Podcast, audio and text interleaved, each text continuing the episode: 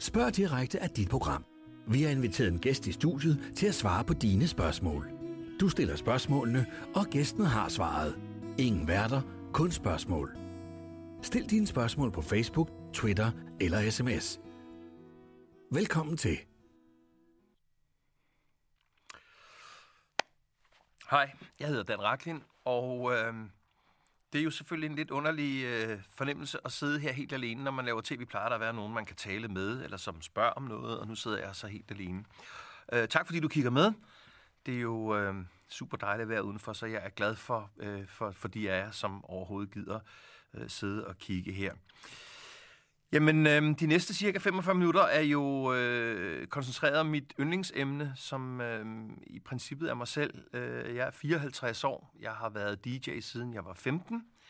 Jeg var med til at starte The Voice i 1984. Året efter var jeg med på Kanal 2, som var en lokal tv-station. Jeg har arbejdet på TV2, TV3, Berlingeren, Ekstrabladet, P3, øh, Sky Radio, The Voice, som sagt, øh, Pop FM og øh, alskens andre radiostationer. For tiden øh, er jeg øh, radiovært på P5 på Danmarks Radio, som er øh, en musikkanal for, skal vi sige, de voksne. Og øh, jeg er stadigvæk aktiv udøvende DJ, jeg er konferencier og vært til underholdningsarrangementer, for tiden eksempelvis til øh, Vi Elsker 90'erne, øh, som vi jo lag ud med at præsentere i Rødovre øh, i lørdags, hvor der var udsolgt med 16.000 festglade aber, der mindedes 90'erne. Så det var historien øh, om mig selv, og øh, jeg svarer ganske ærligt øh, og redeligt og kontant på alt, hvad I måtte spørge om. Og med alt, der mener jeg faktisk alt. Jeg øh, øh, ser på mig selv som et menneske, der, øh, der ikke lægger skjul på noget. Øh, jeg har øh, en aktiv Facebook-profil med små 30.000, der følger mig og er mine venner derinde. Og øh, dem, der er med derinde, ved godt, at der ikke er nogen tabuer øh, i mit liv. Øh, jeg ser det nærmest som en slags øh, livsopgave at bryde tabuer. Det skal ikke være sådan, at der er ting, man ikke kan eller må snakke om. Så spørg mig om alt. Det kan være, hvordan øh, er et liv i snart 40 år i dansk showbiz og underholdning. Øh, spørger mig om familielivet. Jeg er far til to voksne børn og to teenagebørn.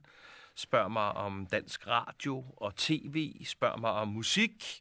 Spørger også gerne om nogle af mine sådan skal vi sige, holdninger til ting her i livet. Jeg er en meget bestandt tilhænger af, at, der skal, at vi skal legalisere cannabis, både i medicinsk brug, men også til det, der hedder øh, rekreativ brug. Øhm, spørg mig om det. Jeg har også meninger om mange andre af tidens aktuelle emner. Jens, spørg som til en start, hvordan kom du til at arbejde med musik? Jamen, det er et godt spørgsmål, Jens. Jamen, jeg var drengen, som som seksårig... Øh, øh, begyndte at købe min første gramofonplader. Jeg er ikke fra et hjem med klaver. Jeg ved ikke, hvor den der sådan dybfølte kærlighed, nærmest behov for musik øh, kom fra, men jeg... Øh, jeg lyttede til dansk top og til pop og rock, fra jeg var seks år og begyndte at købe plader. Og når andre af mine kammerater købte legetøj eller et eller andet, som vi skulle bruge til en eller anden form for leg, så ville jeg hellere have plader. Og det blev så hurtigt til, at jeg havde klassens største pladesamling. Og fra jeg var 14 15 år, da jeg startede i gymnasiet øh, på Birgård Statsskole, så var jeg det, som dengang hed diskjockey, altså øh, DJ øh, til festerne, og øh, har jo igennem årene spillet til tusindvis af fester, og elsker formidlingen af musik, hvad enten det som radiovært eller som, øh, som DJ. Øh, jeg kan bare godt lide at at give folk en god oplevelse ved hjælp af noget musik. Og noget, som de kender, eller noget, som de, øhm, som de eventuelt ikke, øh, ikke kendte. Altså den der overlevering af musik øhm, til folk, enten til en fest, eller på radio, eller på tv, når jeg laver tv, øhm, det er noget, som jeg sætter stor pris på. Så jeg startede i en meget tidlig alder, kan man sige.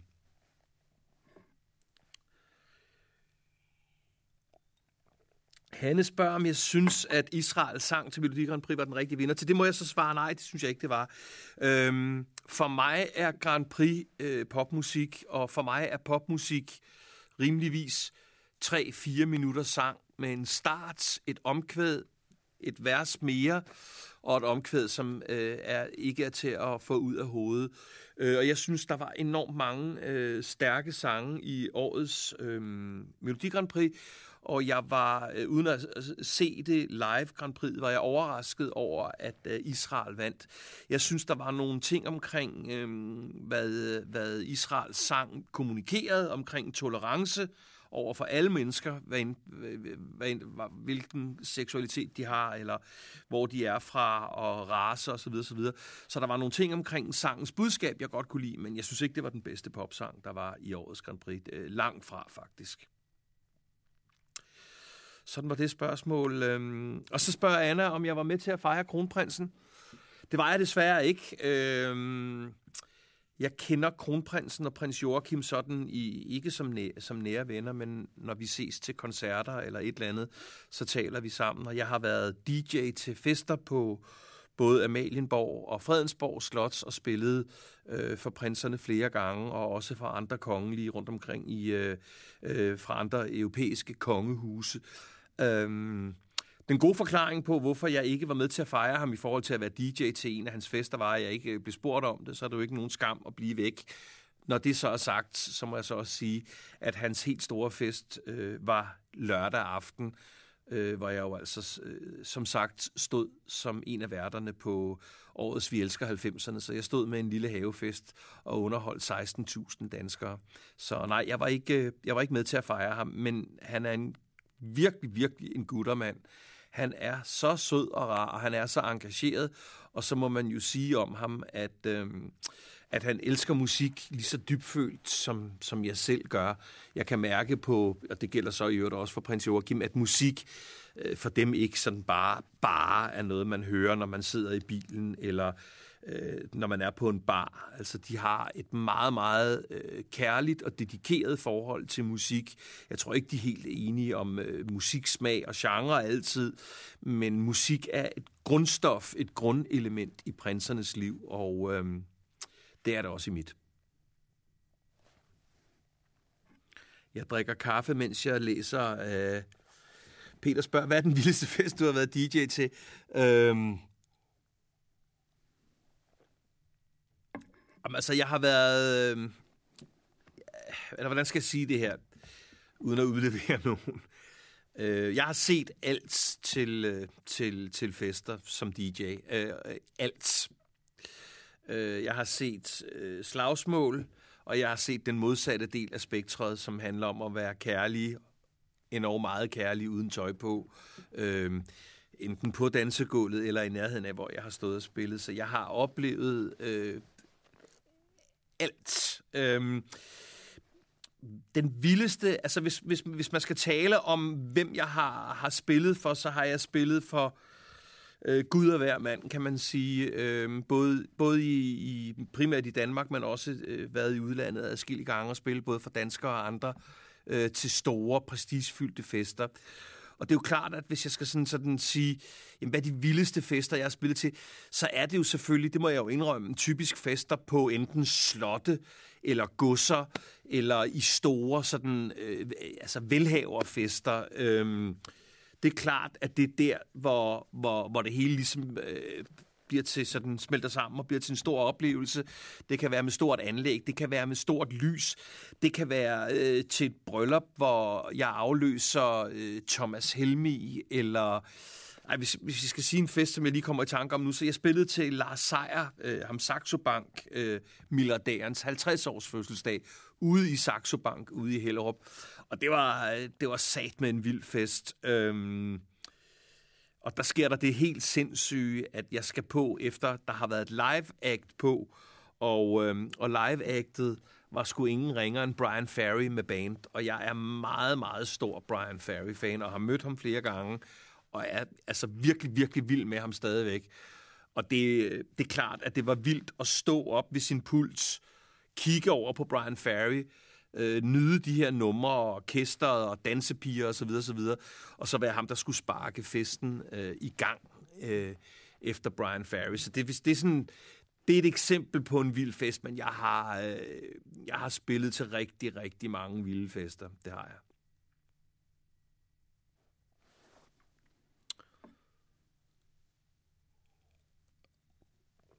Så kom, kommer første cannabis-spørgsmål. Jeg har ikke noget mod at, at snakke om, øh, om cannabis, øh, fordi jeg i 10-12 år har øh, gået i front for, at det skal legaliseres. Øh, den kamp, øh, som jeg og heldigvis flere og flere kæmper for at øh, afkriminalisere cannabis, øh, handler ikke øh, i første omgang om, øh, hvad jeg, hvordan jeg har det med, med hash og med cannabis. Men jeg vil gerne svare på det her. Du taler om at legalisere cannabis. Ryger du selv, eller har du gjort? Og til det vil jeg svare, ja. Øh, til, til begge dele. Øh, jeg har røget, og jeg ryger øh, af og til stadigvæk. Øh, for mig øh, personligt er cannabis et øh, virkelig, virkelig, hvad skal man sige, et virkelig dejligt rusmiddel. Øh, menneskeheden har i alle tider, til alle tider, øh, haft brug for af og til at slippe tøjlerne lidt, og nogle gør det ved, ved spiritus, andre gør det ved hård narkotika, og så er der nogen, der gør det ved, ved hjælp af cannabis, øh, pot, hash, et eller andet, og for mig har, øh, har cannabis en utrolig, øh, hvad skal man sige, øh, god effekt. Øh, den får mig sådan lidt ned i gear. Øh, den får mig til at når jeg, når jeg har brug for det, at være kreativ og, og samle mine tanker faktisk. Øhm, og så har cannabis for mig den effekt, at den ikke er øh, asocial at indtage. Øhm, der er mange, der overdoserer deres indtag af hash og cannabis og bliver asociale og bliver stenede og øh, øh, for mange, eller for ikke mange, men for nogens vedkommende har det jo den betydning, at de bliver dogne og ugidelige og ikke passer deres arbejde eller deres skole osv. osv. Så jeg understreger altid, hvilken effekt cannabis har på mig. Øh, og, og for mig er det et socialt at, at, at ryge med på en joint, og øh, jeg vil nødig sidde og få det til at lyde som om, det er en reklame for, at det skal alle bare gøre. For alle reagerer forskelligt på cannabis og på has, og alle har øh, forskellige øh, øh måder, hvordan systemet ligesom fungerer, når de har indtaget det. Men for mig personligt er det, øh, er det et godt rusmiddel.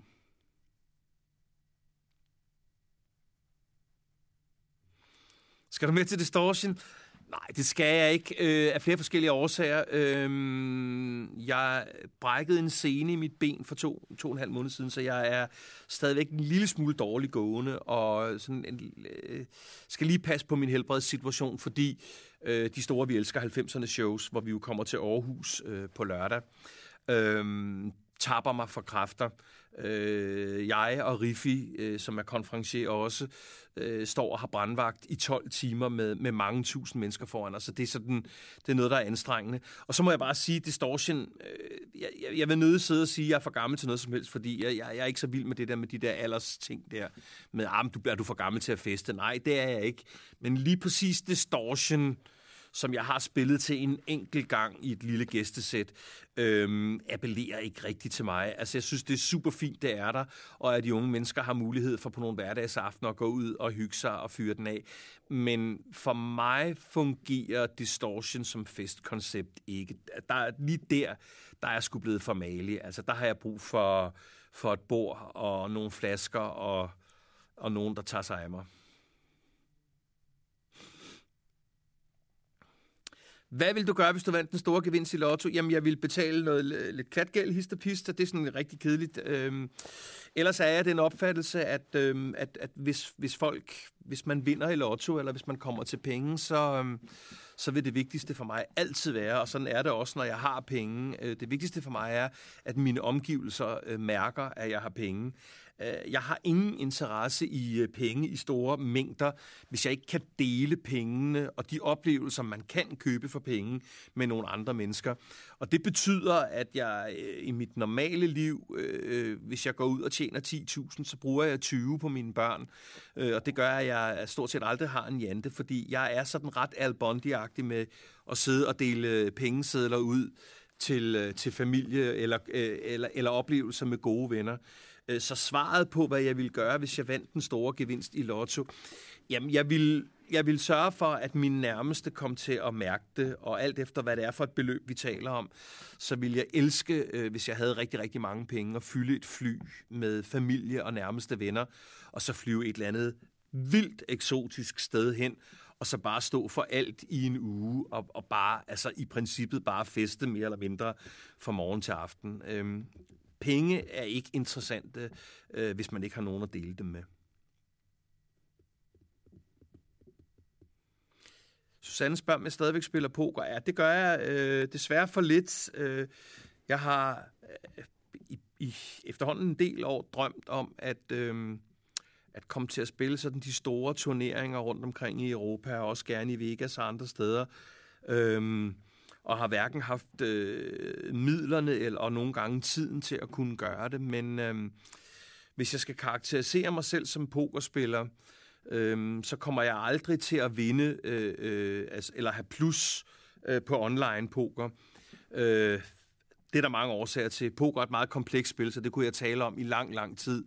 Men når det så er sagt, så vil jeg gerne sige i al beskedenhed, at jeg synes, jeg er en habil live-spiller, og det har vist sig, at i de turneringer, jeg har fået lov til at stille op i, øhm, øh, der har jeg virkelig der har jeg vist resultater i mange af de turneringer, jeg har spillet. Nu er det desværre to år siden, jeg spillede en, en stor turnering sidst, øh, som 8-8-8 holdt øh, på casinoet her i København, øh, hvor, øh, hvor vi var 300 fra start, og de ni øverste vandt en tur til Las Vegas øh, og en turnering betalt derovre, og, og der var jeg blandt de ni. Så jeg, jeg tør godt sige helt ubeskedent, at øh, som live turneringspokerspiller, der er jeg sådan, der er rimelig skrab faktisk. Synes jeg selv. Hvad er det bedste radioprogram i Danmark, spørger Kirsten. Ah, det, det, det er virkelig svært. Øhm, radio for mig handler om, om øh, passion og dedikation. Øhm, jeg kan høre et program om fiskeri, eller kartoffelavler, eller øh, om folkemusik, hvis dem, der formidler programmet, er dedikeret og virkelig brænder for det. Øhm, men når du nu spørger på den, på den her måde, øhm, så har jeg været sindssygt glad for øh, Kirsten Birgit og den korte radioavis på, øhm, på Radio 24 Ja, det var kærlighed fra første dag, hvor de sendte, hvor jeg bare tænkte, det der, det er bare pisse sjovt. Og øh, desværre er der sket det, at, øh, at de to gode herrer, som lavede det program, sikkert synes, at det blev for hårdt, og det kan jeg også godt forstå at lave det hver, alle hverdage, fordi det er hårdt at lave en time satire hver dag. Men desværre er det blevet til et, et, et weekendprogram, og desværre øh, er både Kirsten Birgits øh, i form af Frederik og, og øh, Rasmus, hedder han ikke det? Øhm, øh, nu laver de en masse ting, som, som, som, som, som de sikkert har lyst til at lave, men som jeg måske ikke synes holder helt den samme standard, som, øh, som det program øh, gør. De laver teater, de har lavet en film og sådan noget. Så jeg vil sige, at den korte radioavis er, er noget af, af, af det absolut bedste, øh, der har været på radio de seneste par år. Og så må jeg bare sige, øh, ubeskeden som jeg er, at øh, jeg sidder på P5 og laver et program lørdag eftermiddag, som man derefter kan streame eller øh, podcaste, når man har lyst, der hedder Magiske Hits.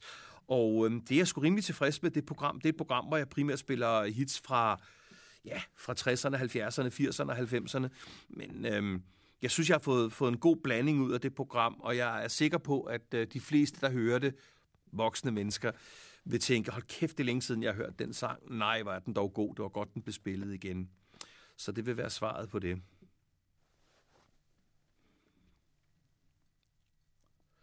Øhm,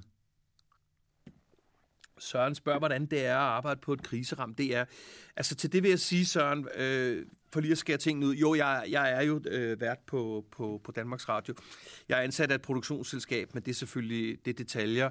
Øhm, øh, og jeg kunne godt stille modspørgsmålet, øh, at, at det er kriseramt. Jamen, det synes en stor del af befolkningen øh, jo, de er. Nu er, er de der medieforhandlinger jo ikke afsluttet, og... Øh, Jeg ved ikke, om, om, om jeg synes, det nødvendigvis er, øh, er, er kriseramt. Det er, jeg synes, øh, jeg synes i og for sig, at det er ret og rimeligt, at øh, politikerne tager den beslutning og siger, øh, der skal skæres på DR, øh, også et ret betragteligt beløb, øh, fordi det, det er blevet for stort og for omfangsrigt.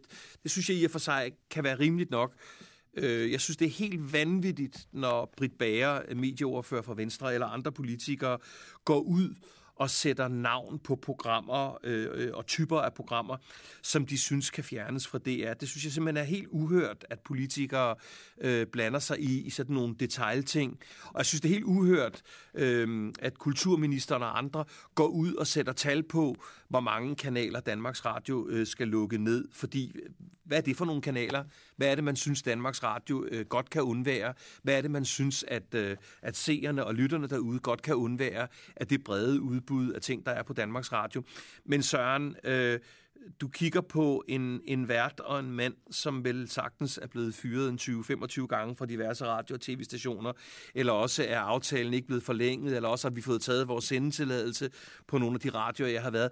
Så jeg, jeg er nok øh, en anelse mere kold i røven, end mange andre, der er vant til fastansættelser, er i de her tider. Forstået på den måde, at øhm, øh, jeg, jeg ved ikke, om man kan sige, at jeg kan klare det, men, men, men når man bliver fyret, det gælder jo ikke kun inden for radio- eller mediebranchen, når man bliver fyret, øh, øh, jeg, jeg, jeg er en firm believer på det, der hedder, at når en dør lukkes, så åbnes der en anden. Og, og jeg har aldrig haft nogen ambition om at skulle være det samme sted i 25 år og få et guldur og, og en tale fra en eller anden chef eller sådan et eller andet. Så, så for mig personligt vil det altid være sådan, at hvis noget lukker og noget bliver skåret fra, så må man jo så se at finde noget andet at foretage sig. Er du i familie med den tidligere studievært på TV2, øh, Samuel Raklin? Det bliver det hurtigt svar, siger jeg bare lige ud til, til dem, der sidder og styrer spørgsmålene, fordi øh, ja, selvfølgelig er jeg det. Øh, der er ikke andre familier, der hedder Raklin i Danmark. Det er min fars lillebror. Øh, min far er 11 år ældre end Samuel, og øh, mellem de to er der min faster Harrietta, som bor i Israel, hvor hun har boet siden 67.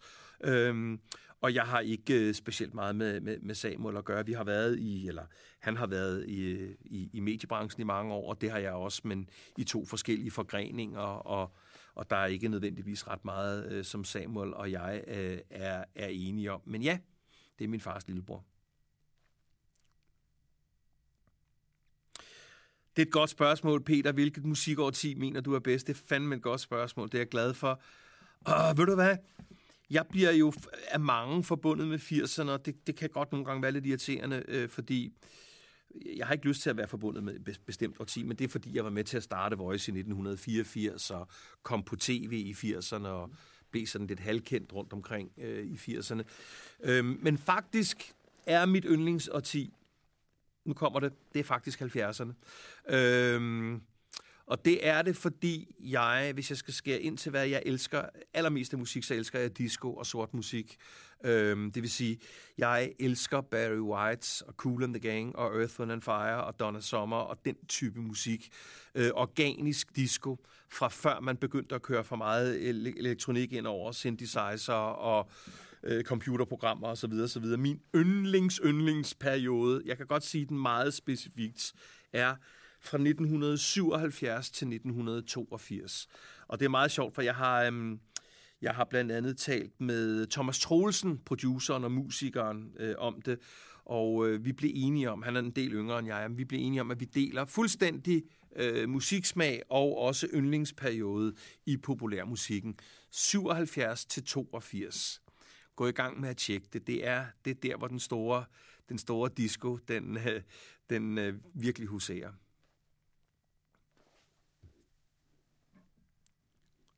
Skal du lave en podcast? Ja, altså det er jo et skide godt spørgsmål, for jeg har jo taget sådan visse tag på, på podcast.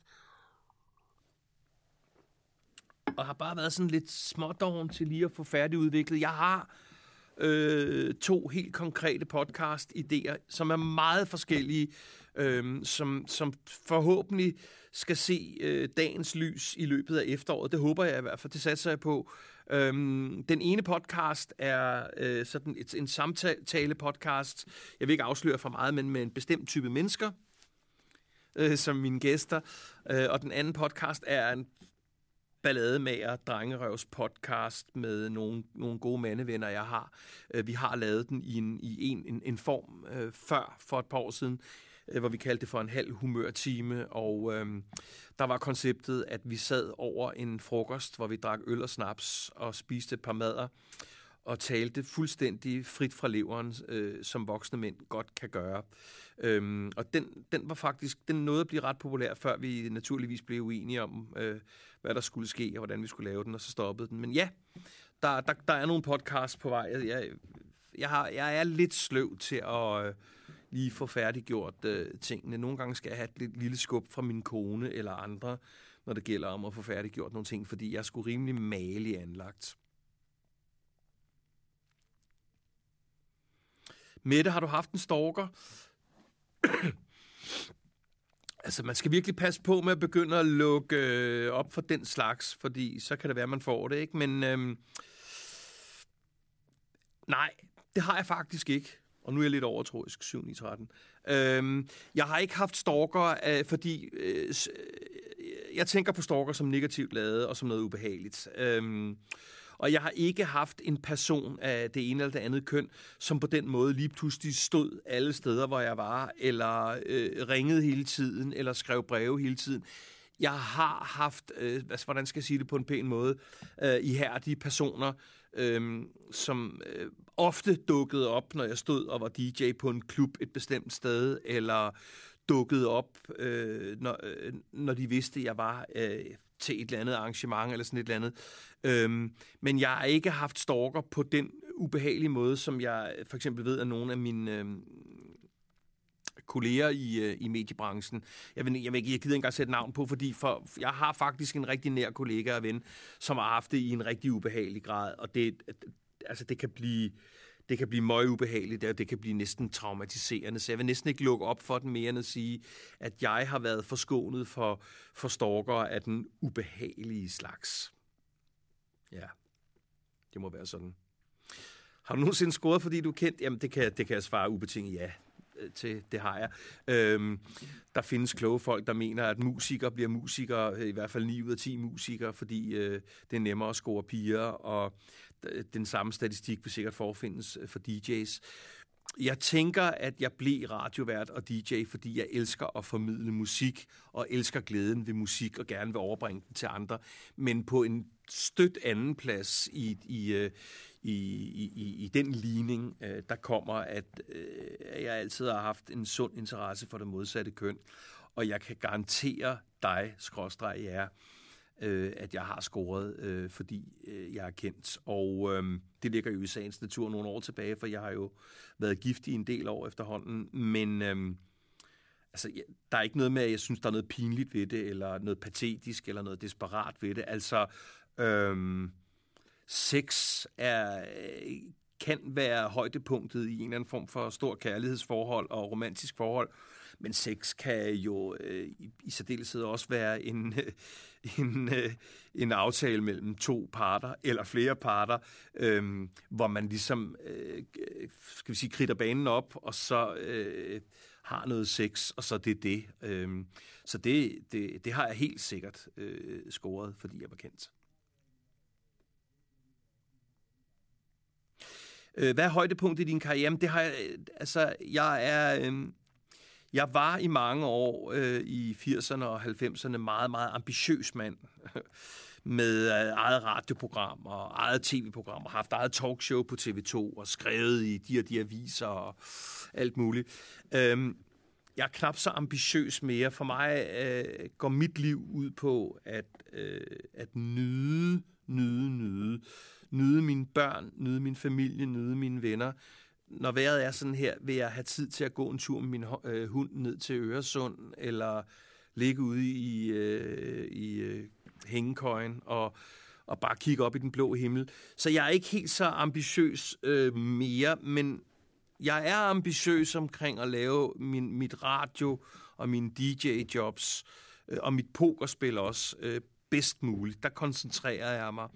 Øh, og hvis jeg skal svare på, hvad højdepunktet i min karriere så er jeg nødt til at svare på den her måde, at i nyere tid, øh, at de øh, podcast-radioprogrammer, jeg lavede sidste år med Michael Bundesen, øh, forsangeren fra Shubidua, der i 2011 blev ramt af to meget kraftige blodpropper. Øh, dem er, de, de programmer er jeg simpelthen så stolt af. Øh, jeg har kendt Michael i mange år. Jeg har boet til leje hjemme i hans villa, og vi har arbejdet sammen. Men, øh, men de samtaler, jeg havde med ham sidste år, som er blevet til fem podcasts, som I kan finde inde på Danmarks Radio eller andre steder inde på iTunes. Øh, de hedder Ærligt Talt, øh, historie fortalt af Michael Bundesen. Øhm, de programmer er jeg enormt stolt af, øh, og de er en slags højdepunkt, i hvert fald i nyere tid i min karriere. Simpelthen fordi jeg gerne vil præsentere den Michael Bundesen, som folk derude elsker og kender fra Shubidua-dagene. Øhm, og fordi jeg også øh, på det personlige plan havde behov for at præsentere nogle programmer, hvor man sådan øh, havde nogle, skal vi sige, lidt dybere samtaler, øh, fordi nogen nogle gange har indtrykket af, at alt, hvad jeg foretager mig, er, er hurtig snak og pjat og ballade. Så, øh, så programmerne med Michael Bundesen om Shubiduras historie, de er højdepunktet i min karriere lige nu. Hvad er du mest til vinyl eller CD? Jamen, Thomas, jeg er ikke til nogen af delene faktisk. Det er det, der er lidt pinligt ved mig. Øhm, for mig handler musik og glæden ved musik ikke om formatet. Øh, og når jeg så har sagt det, så må jeg så fortælle, at jeg øh, op til en gang i 90'erne havde 30.000 vinyler, maxi-singler, singler, øh, LP'er. Jeg havde en af Danmarks største samlinger.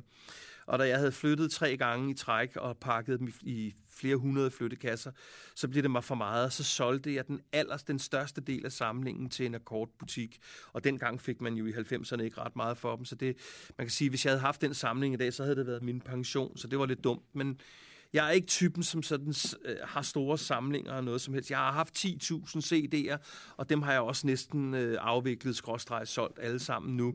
For mig handler kærligheden til musik ikke om formater. Det handler om, at, øh, at musik skal være tilgængelig for mig. Og jeg ved godt, at øh, lydfetishister og vi, øh, vinyl er jo blevet så moderne igen, og alle øh, gamle gutter køber sig en pladespiller og hører vinyl igen. Øh, og det, synes, det kan jeg også godt forstå, og jeg, kan også, jeg synes også, det er hyggeligt i og for sig. Men for mig handler musik om tilgængelighed, og jeg er... Øh, hvis vi skal ind på den, så er jeg lige nu øh, sådan en, der har Sonos i adskillige rum øh, i hjemmet, i, i stue, i soveværelse, i ja, forskellige steder. Og øh, Sonos og Spotify og min iPad fungerer rigtig pissegodt for mig lige nu. Så jeg er, øh, jeg er ikke til, til det ene. Jeg har 3.000 vinyler stadigvæk, og dem, dem beholder jeg nok bare sådan for hyggens skyld. Men jeg er, jeg er hverken det ene eller det andet.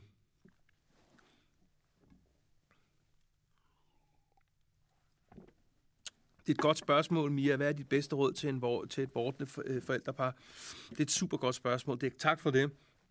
Jeg har fire store børn, som øh, jeg er simpelthen så stolt af, som jeg elsker så fuldstændig betingelsesløst. Øhm, mit bedste råd er, lad være at lytte til gode råd, og lad i hvert fald være at tage øh, alle mulige jævnaldrende venner og forældre og bedsteforældre og kollegers råd øh, for pålydende, for alle mennesker er forskellige, og jeres baby, jeres kommende barn, er unikt, og det kan simpelthen ikke nytte noget. Også de der graviditetsråd, man får, ja, så skal du føde i vand, og så skal du dit, og så skal du trække vejret på den måde, og så videre, så videre, så videre.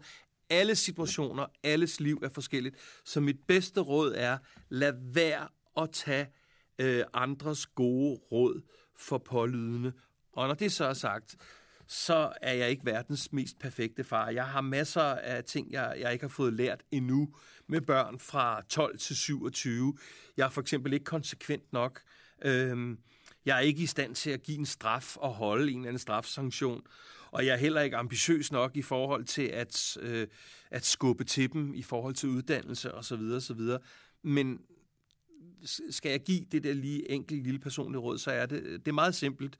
Man overøser sine børn med kærlighed og kys og kram, så kan det fanden gale med ikke gå helt galt.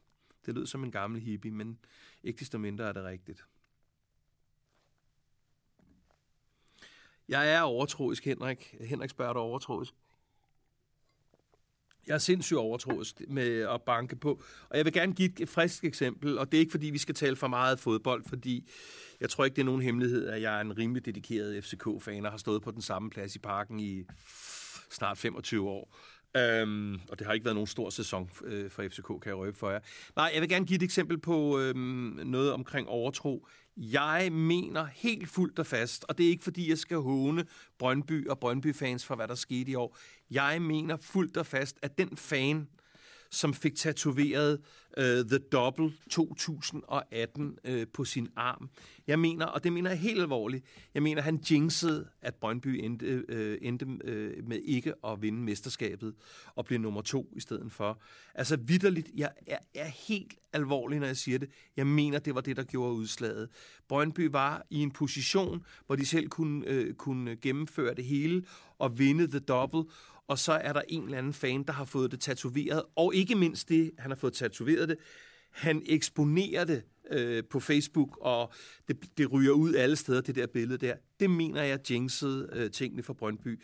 Så ja, jeg er sindssygt overtroisk. Jeg tror på spøgelser, jeg tror på, ja, det er måske ikke overtro, jeg tror på UFO'er, øh, og jeg er overtroisk, ja.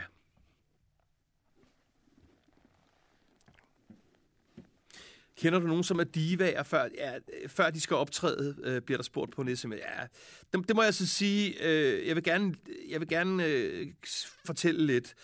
Øh, de værste øh, divaer, øh, det er de kunstnere, musikere og sangere, som har haft ganske få hits. Dem, der har haft, som jeg plejer at sige, halvandet hits, det er dem, der er helt umulige. De er krukkede, de er snobbede, de er utilnærmelige, de er uden humor de er ikke til at have med at gøre. De nemmeste at have med at gøre, det er store, store stjerner, og jeg har mødt mange store stjerner. Jeg har mødt Brian May for Queen, øh, Mariah Carey, øh, Keith Richards for Rolling Stones. Øh, jeg har interviewet og mødt mange, og de nemmeste, det er dem, som er etablerede stjerner og har været det i, øh, i mange år. Så er der undtagelser, og jeg gider ikke sidde og navngive, men, men, men det er min oplevelse, at, øh, at der både på den hjemlige scene og selvfølgelig også på den udenlandske øh, findes øh, popsanger, rocksanger, øh, musikstjerner, som spiller skuespil stort set fra morgen til aften for at virke øh, flinke og rare og smilende, og faktisk er pissehammerne umulige. Og jeg har intet til overs for det. Jeg har selv i lille forhold øh, haft nogle år, hvor jeg bildte mig ind, at fordi jeg laver radio, eller tv, eller står og optræder for mange mennesker, at jeg skulle være et eller andet specielt af Guds udvalgt, og derfor har, jeg været en, har der været perioder i mit liv, hvor jeg har været arrogant, og hvor jeg har været åndssvag, og hvor jeg har været nedladende, og, øhm, og det fortryder jeg, og det er jeg ked af, at det har været sådan, og jeg, jeg er ikke sådan mere. Jeg er øh, til at komme i nærheden af, og jeg er til at tale med for alle, der har lyst til en hyggesnak, eller hvad det nu er, man øh, har lyst til. Det er klart, at hvis man kommer øh, til mig og møder mig med fordomme, om, som, for, som for eksempel, om du er bare en gammel DJ, hvorfor laver du ikke noget andet, eller du ryger jo hash hele tiden, og sådan noget, så kan det godt være, at jeg lige snapper et øjeblik, fordi jeg er ikke konfliktsky, men... Øh, men jeg er blevet meget rundere og meget øh, nemmere at have med at gøre med årene. Men ja, ja, de findes derude. Og jeg gider ikke sætte navn på. Medina kunne være et eksempel.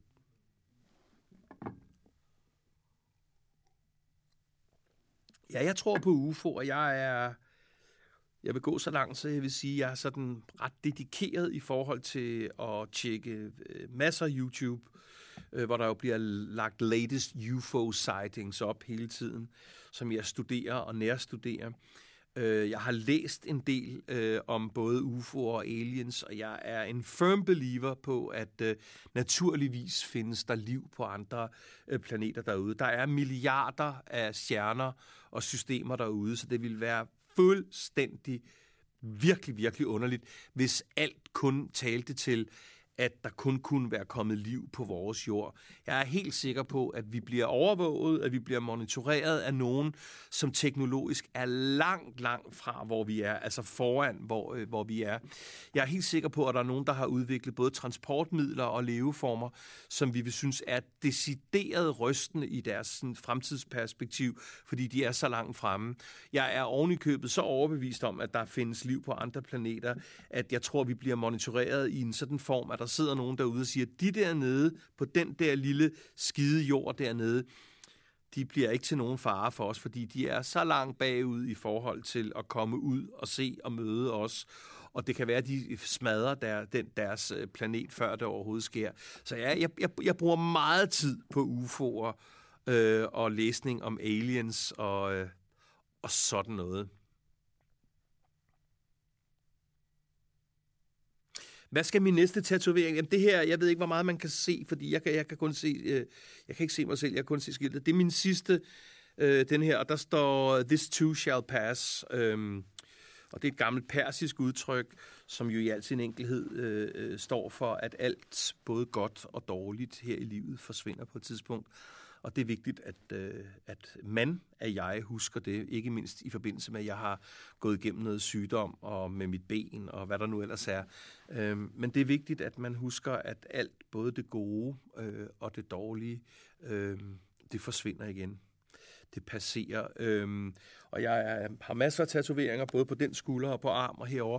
Og jeg øh, kan godt komme med en lille nyhed. Jeg ved godt, hvad min næste tatovering skal være, fordi jeg, med mig er det sådan, at jeg går og tænker over det et godt stykke tid, øh, før jeg begynder at arbejde sådan virkelig på projektet.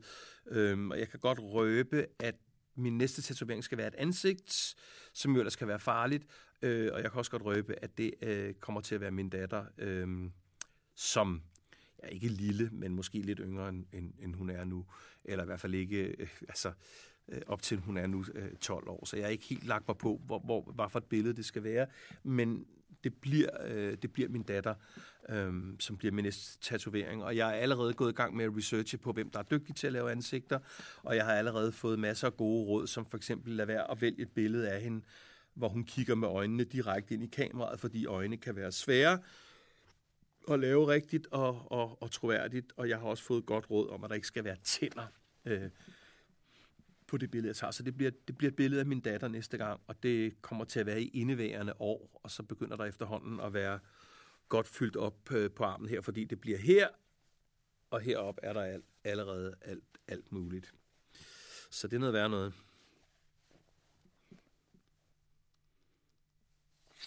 Hvem vil du helst møde, levende eller død, og hvorfor? Jeg spørger Mia. Jamen, det er jo et, endnu et godt spørgsmål. Øh, jeg ved ikke, om det er den samme Mia som fra før, men... Øhm,